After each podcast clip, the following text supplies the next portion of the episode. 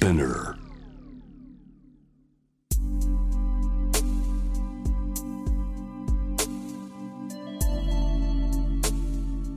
眠らない街六本木。高層ビルの一室に現れる深夜の保健室。重たいドアの向こう側。ここでは誰もが飾らない言葉で語り始める。心の声を聞き出す。特別な聴診器を持って迎えるのは酒と涙と哀愁をこよなく愛するイラストレーターの田中美咲。恋仕事家族そして性のこと。一人一人で違う体と心のカルテ。J-WAVE ミッドナイトチャイム。ようこそ深夜の保健室へ。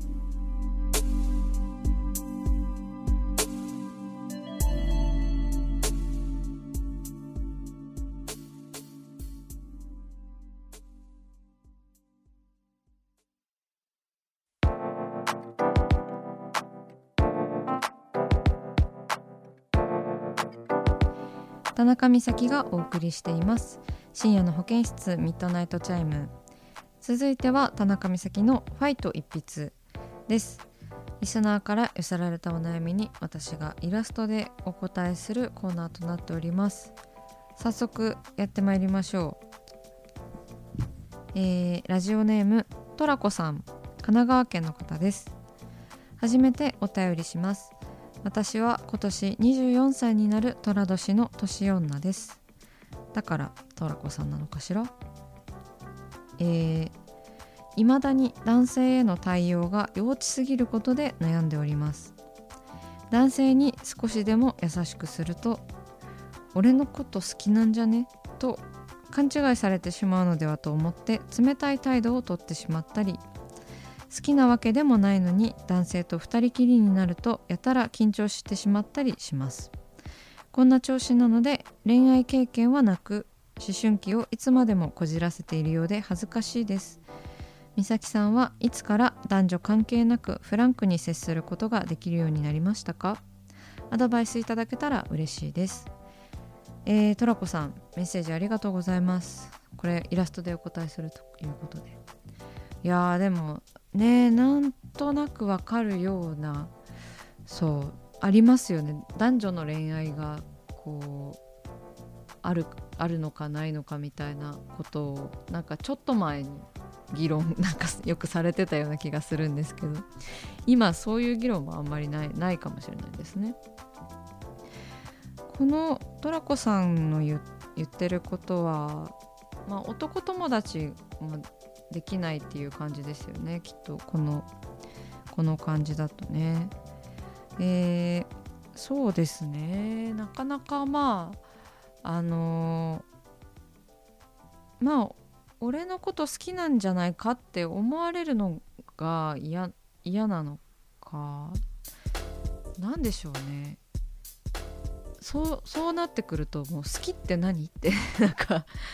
綾波レイみたいになっちゃいましたけど今。好きって何ってなりますよね。でまあなんかね緊張する人しない人っていうのはあの男女関係なく私もいますし、まあ、あとはなんかトラコさんの育ってきた環境的に男兄弟がいなかったりとか女子校でずっといたとか、まあ、だ男性に会う機会があまりななかったとかね。それだったらまあ慣れればどんどんどうでもどうでもいい存在になるっていうかなんかなったりもすると思うんですけれども。女の子だったら結構話しやすいのかな。ねでも美咲さんはいつから男女関係なくフランクに接することができるようになりましたかとのことなんですけれどもねどうやったらフランクに接することができるんだろうかまあ本当にでも男女の違いみたいなものっていうのはいろいろあるし私もここ最近は女性の方が話しやすいなみたいななんか同性の方が話しやすいななんか男の人ってちょっと 苦手だなみたいな風に思うこともあるんですよ。やっぱりその体が違うしどうしてもやっぱり理解し合えない部分みたいなところはやっぱりあの長年の友達であったりパートナーだったりでも起こり得るのでそのトラコさんが自分と違いすぎるという感じの異性に対して緊張したりとか何考えてるのかわからないっていう風に感じるのってすごい当たり前のことだと思うんですよね。だしだからそのなんか警戒心みたいなものって全然持ちながらでもいいしなんかねまあ冷たく対応しなくてもなんか私は警戒心を持ってる人にはなるべくこうなんか恨みを持たれないように逆に優しく対応してしまうっていう。トラコさんとは結構逆の対応をしているかな。でもやっぱりこう異性というか自分と違う人間とどんどん話したりとか接してみるみたいなのも楽しいことだったりとかまあ大変な面もあるけど楽しいこともあると思うのでえー、フランクに接するためにはやっぱりもうちょっと話して慣れてみるとかあなんかこんな話しやすい男性もいるんだなみたいななんかそういう発見が大切だと思うのでまあなんだろう。本当にあのー、普段のトラッコさん通りに一回その男性ということを取っ払って普段のトラコさんを見せてそれで嫌なこと言われたりとか俺のこと好きなんじゃないかみたいな風に思われそうであればもうスッとあのいつものねその冷たい態度に戻って戻っちゃってもいいと思います。だからなんか一瞬一瞬本物の本物のトラコさんをこう垣間見せるという技がいいかもしれないですね。だから虎の仮面を一瞬取ってる女性にしましょうか。今年ね虎年だし虎虎の女性を書いたんですよ。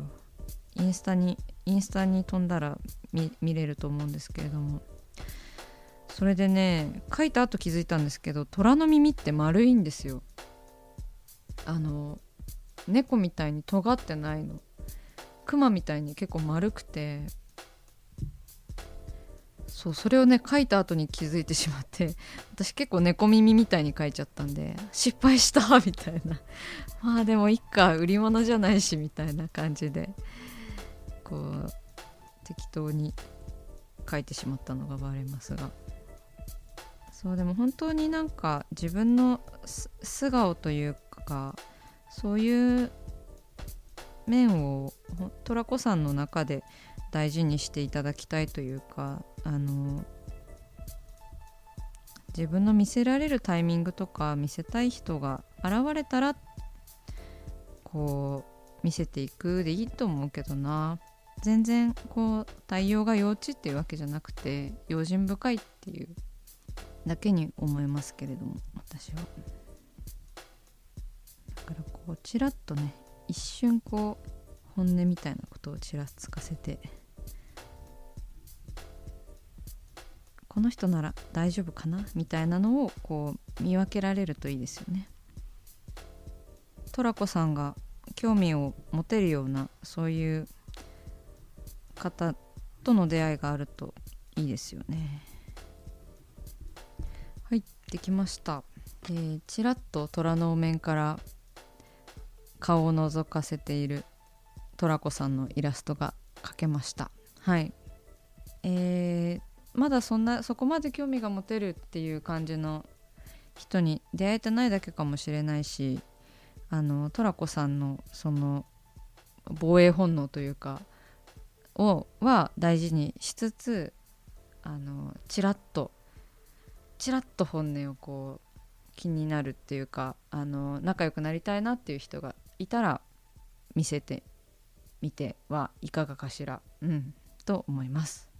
えー、トラコさんメッセージありがとうございました。イラストは番組インスタグラムにアップしてみんなでシェアしていきますので番組のインスタグラムをぜひチェックしてみてください。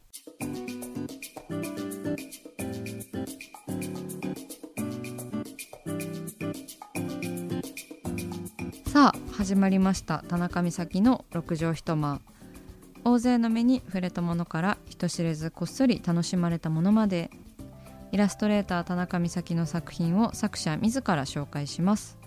えー、このコーナーはいつもスタッフと一緒なのですが今回も熊本からなので私一人でお送りします。今夜のテーマは私服混乱日記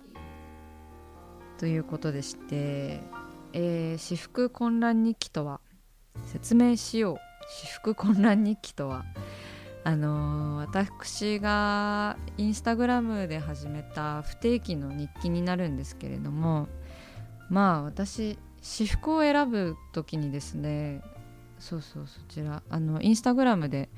こうソファーに下着姿でこうなんか服が散乱した状態のイラストとともにあの私服混乱日記というものを始めますよという投稿をね最近したんですけど本当イラストの通りにねなんかこう私服何着るかで迷いまくってなんか部屋が荒れるんですよね毎回。そういう体験してる人結構いらっしゃるかなって思うんですけれどもそれでこう混乱してる様をこう日記にしたためていこうと思うんですけれどもなんかねその洋服がなんか混乱するってことはまあ私もこう29年間生きてきて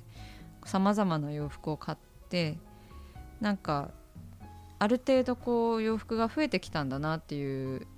ことはは思うんですけどでも洋服が増えたからとかなんか全てのアイテムがまあ一通りあるからって混乱しないわけじゃないしなんかいつまでたっても何着るかって迷うんだなっていうふうに思うんですよね。でなんかそれこそ制服のように決めてしまえばね一つのシャツ同じシャツをずっと買うとかなんかそうしちゃってもいいとは思うんですけど、まあ、そういうそういうふうにその混乱を解決されてる方もいらっしゃるけどなんかやっぱりこう毎朝自分の顔が起きたら違うし昨日着たいと思ってた服の気分となんか翌朝の気分が全然違かったりとかしてあとはなんか自分を取り戻すためにあの洋服を買ったりとか好きなものを身につけたりとかっていうのをしてなんかこう結構精神のバランスを保つために私のあの洋服選びっていうのはあのある部分があってそういう風に混乱もするし救われたりもするし結構ねあの出発前の朝洋服を選ぶ時の私の行動というかの時間には結構ドラマが詰まってる のかもしれないと思ってあのこの「私服混乱日記」を始めてみました。でなんかあくまでね混乱してるだけの日記なんですよね。なんかこうこういう合わせがあの身長が低い人でもなんかスラッとして見えますよとかそういうアドバイスはできなくってあくまでこう私の失敗談であったりとかでも本当にあのいつあっても結構同じジャンルを着れ着られてる人っているじゃないですか。そういう人もねすごい羨ましく思ったりずっとこうなんかトラディショナルな服を着てたりとか憧れるのはね春はこうボーダーとデニムとかなんかでこうデニムの上をねなんかシューで変えたりとか白シャツになったりとか T シャツになったりとかしてでローファー履いたりしてでなんか冬になるとなんかずっと大切にしてるコートをもうずっと着てるみたいななんかそういう人にすごい憧れはあるんですけど全然それができなかったりすごい気分屋だから。その理想と現実みたいなところも書いていきたくでだからそのブランドとかねどんなブランドの服を着てるかとかも全然明記してないんですけれどもなんか何にも何の情報も得られないみたいな。でもなんか何の情報も得られないような日記が書きたかったのでちょっと自分本位な日記じゃないですか。その見ていただける方に何の情報も残せないみたいなためにならない日記なんですけどそういうためにならないことをちょっと自発的に今年はやっていこうかなと思っていてこの私服混乱日記も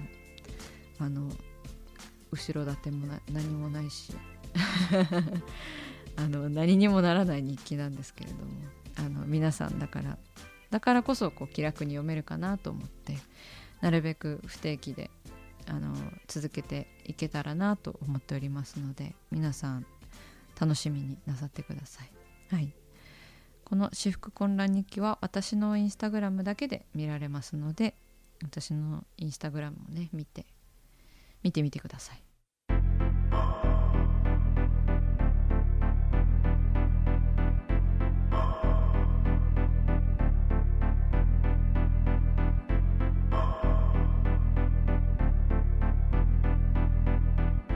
中だから話せる。